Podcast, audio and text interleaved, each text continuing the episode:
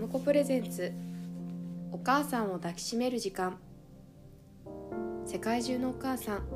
今日もお疲れ様です。今日も今日とてお疲れ様です。このラジオは毎日いっぱいいっぱいになりながらも小さな命を守り周囲からの些細な言葉や情報に傷ついたり悩んだりしながら奮闘するお母さんをぎゅーっと抱きしめるラジオです。自分をねぎらいながらふーっと肩の力を抜いてお聞きいただけたらと思います。フォローメッセージこんなことをテーマにしてほしいなというリクエストもお待ちしております。今日はこの4月から実際に息子を保育園に預け始めて私自身気持ちが少し前向きになれたというお話をしたいと思います。リスナーさんでもお子さんをこの4月から保育園に預け始めたりまたは、えー、お子さんが進級したりした方もいらっしゃるかと思いますがどうですかね？いろんな気持ちがあふれるそんな季節ですよね。そもそもこんな一個人の体験談を話そうって思った理由が私自身知らない土地にお嫁に行って一人で育児をしていてなかなか育児相談とかできる人が周りにいなくてですね。で入園前に保育園ってどうなんだろう？とかもなかなか周囲に相談できなくて一人で悶々と悩んでたんですね。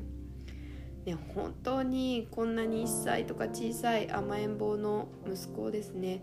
保育園に預けて大丈夫かしら？とかあとはママは自由な時間ができていいって聞くけどまあ実際私ってそんな別にバリキャリ思考でもないしむしろこう息子が悲しむくらいだったら年少とか3歳とかですねこら保育園に預けるんでもいいのよなんてそんな思う気持ちもあったりしてたんですね。であの実際に保育園ってあの私もね、もちろんあの自分が保育園に通ってた小さい頃通ってたっていう経験はありますけども自分自身がそういったリスナーさんもこう幼稚園とか保育園に通ってた記憶はあるけれどもそういう意味では子供にとっては生活する場所っていうのは理解できるんだけれども親になった今その保育園が親にとってどんな存在になりうるのかっていうことをイメージするのって結構難しいなっていうふうに思うんですね。で親もそういう感じで言う、まあ、どうなんだろうっていうの分かんないっていうことがあってそうすると、まあ、結構思考がネガティブになってしまったりだとかっていうことがありました。なので、あの保育園預けるのがいいとか悪いとかそういうことの、まあ、以前にですねそういうことを判断する以前に、あの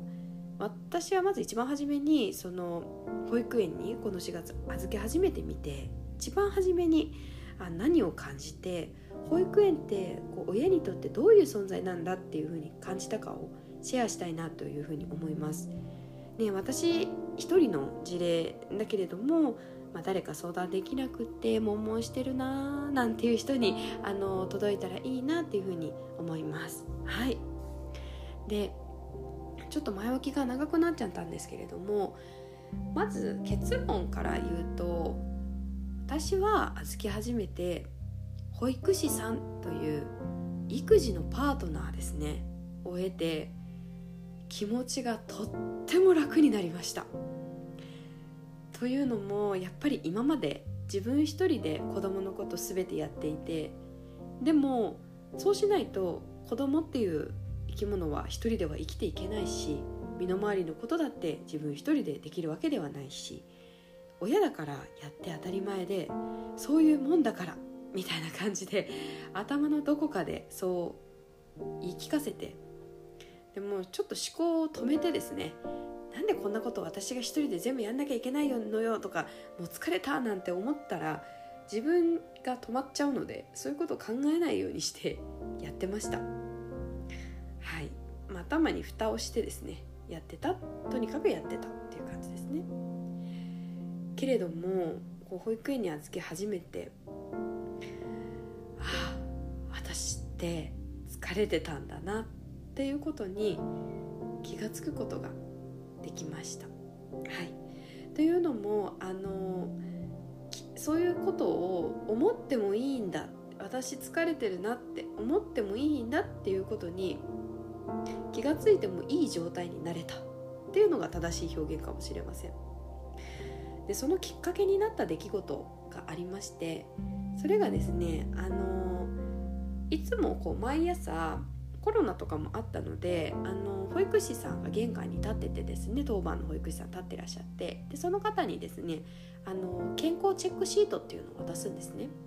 でその健康チェックシート何かっていうと咳の症状が今日ありますか？とか鼻水症状ありますか？みたいなチェックシートになっててそこにあのあるとかなしとかをチェックするようになってるんですけれども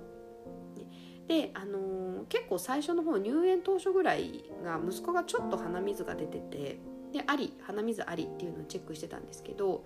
奈良市保育の3日目ぐらいの時に鼻水が止んであの元気になったのであの鼻水なしっていうところにチェックをしてでその日はあの鼻水なしチェックの健康チェックシートをあの朝の当番の保育士さんにあの渡したんですね。そしたらその保育士さんが朝そのチェックシートを見て「あまるまるくん」ってうちの息子のことですね「まるまるくん鼻水やんだんだねよかったね」っていうふうに言ってくれたんですね。で今までまあ前日まで鼻水が出てたってことをその保育士さんが把握してくれていたので鼻水やんでよかったねっていうのを言ってくれてその瞬間私がですね親の方の私が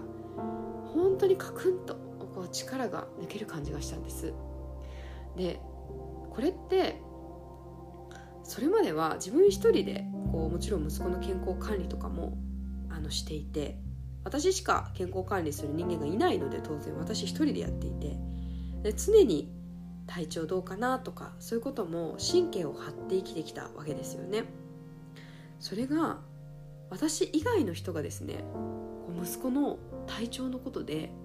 コメントをくれるというか「よかったね」って一緒に喜んでくれる。で私以外にもう一人だったり二人だったりその園の保育士さんが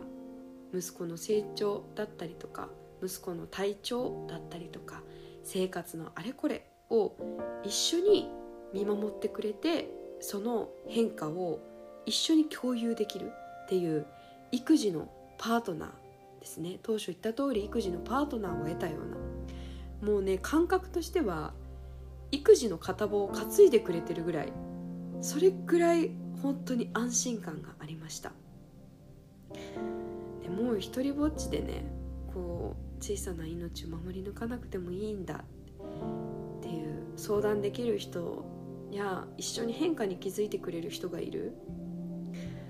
もうねこれを感じたんです。その3日目の時に。ねもうどんなに心強かったかっていう。はい。なのでそれ以降もですね娘のあの娘じゃない息子の変化だったりとかにあの一緒に毎日ですねあのお迎えに行った時に今日あの〇〇くんこうでしたよとか今日は例えばご飯の時にこうちょっとスプーンをこう自分で持って食に興味を持つっていう姿勢を見せてくれましたよだったりとかなんかお庭でダンゴムシを見つけてあのすごく生き物があの好きみたいでとかっていう話とか私も今までこう息子と一緒に過ごす中でああ息子ってなんかこう結構こういうの好きなのかなとかなんかこう自分でねこう見ながら感じたりしてとかあ食べ物もなんか自分で手づかみとかするようになったなとか変化にねこう敏感に感じて育児をしてきたつもりですけどでもなんかこうそういうのを共有できる人がいるっていうのがものすごい嬉しいですしなんかこう本当に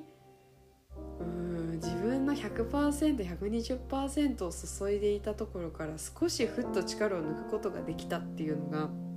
すごく大きい体験でした、はい、今も保育士さんにはとっても救われているっていう感じです。はい、でそのきっかけその経験があってからですねなんかこう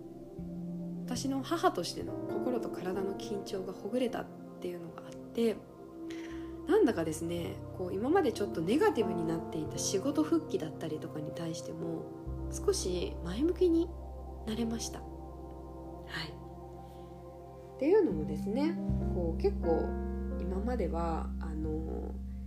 考もちょっと多分余裕がなくてネガティブになってしまっていたっていうところがあったと思うんですねだからなんかこうぐちぐちモードになっていてうん。例えばなんかこう夫だったりとかこう会社だったりとかなんかこうもはや自分の生活の全てに対してこうマイナス思考に陥っていてでなんかこう夫が家事育児とかを全くやらないくせに仕事に復帰しろとか言ってくるとかですね。なんか現職は激務だから戻りたくないとかなんか本当は3歳まで息子のそばにいてあげたかったとかでも仕事辞めたら辞めたでいろいろ不安とか結構こう頭がマイナス思考のループの結構あり地獄みたいな状態になってしまっていて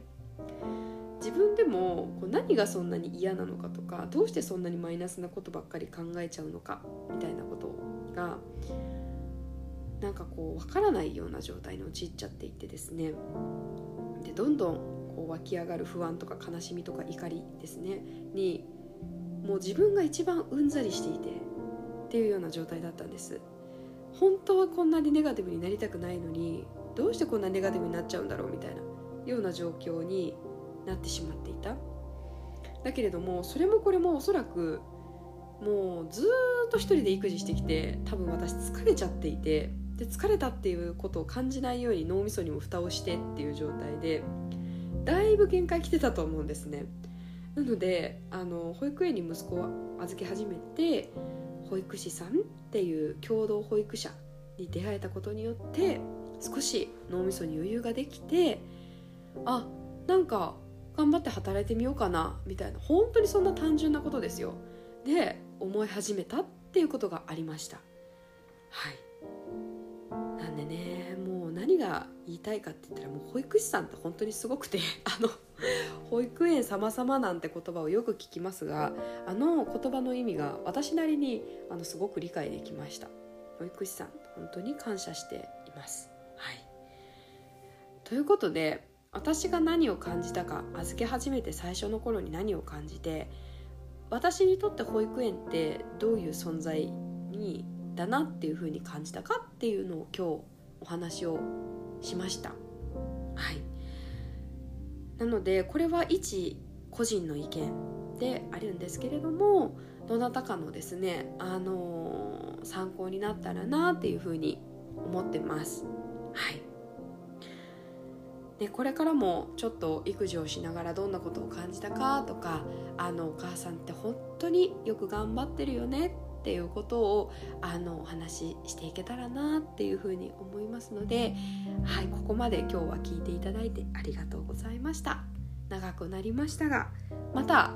お会いしましょう。今日も本当にお母さんお疲れ様です。またお会いしましょう。それではさようなら。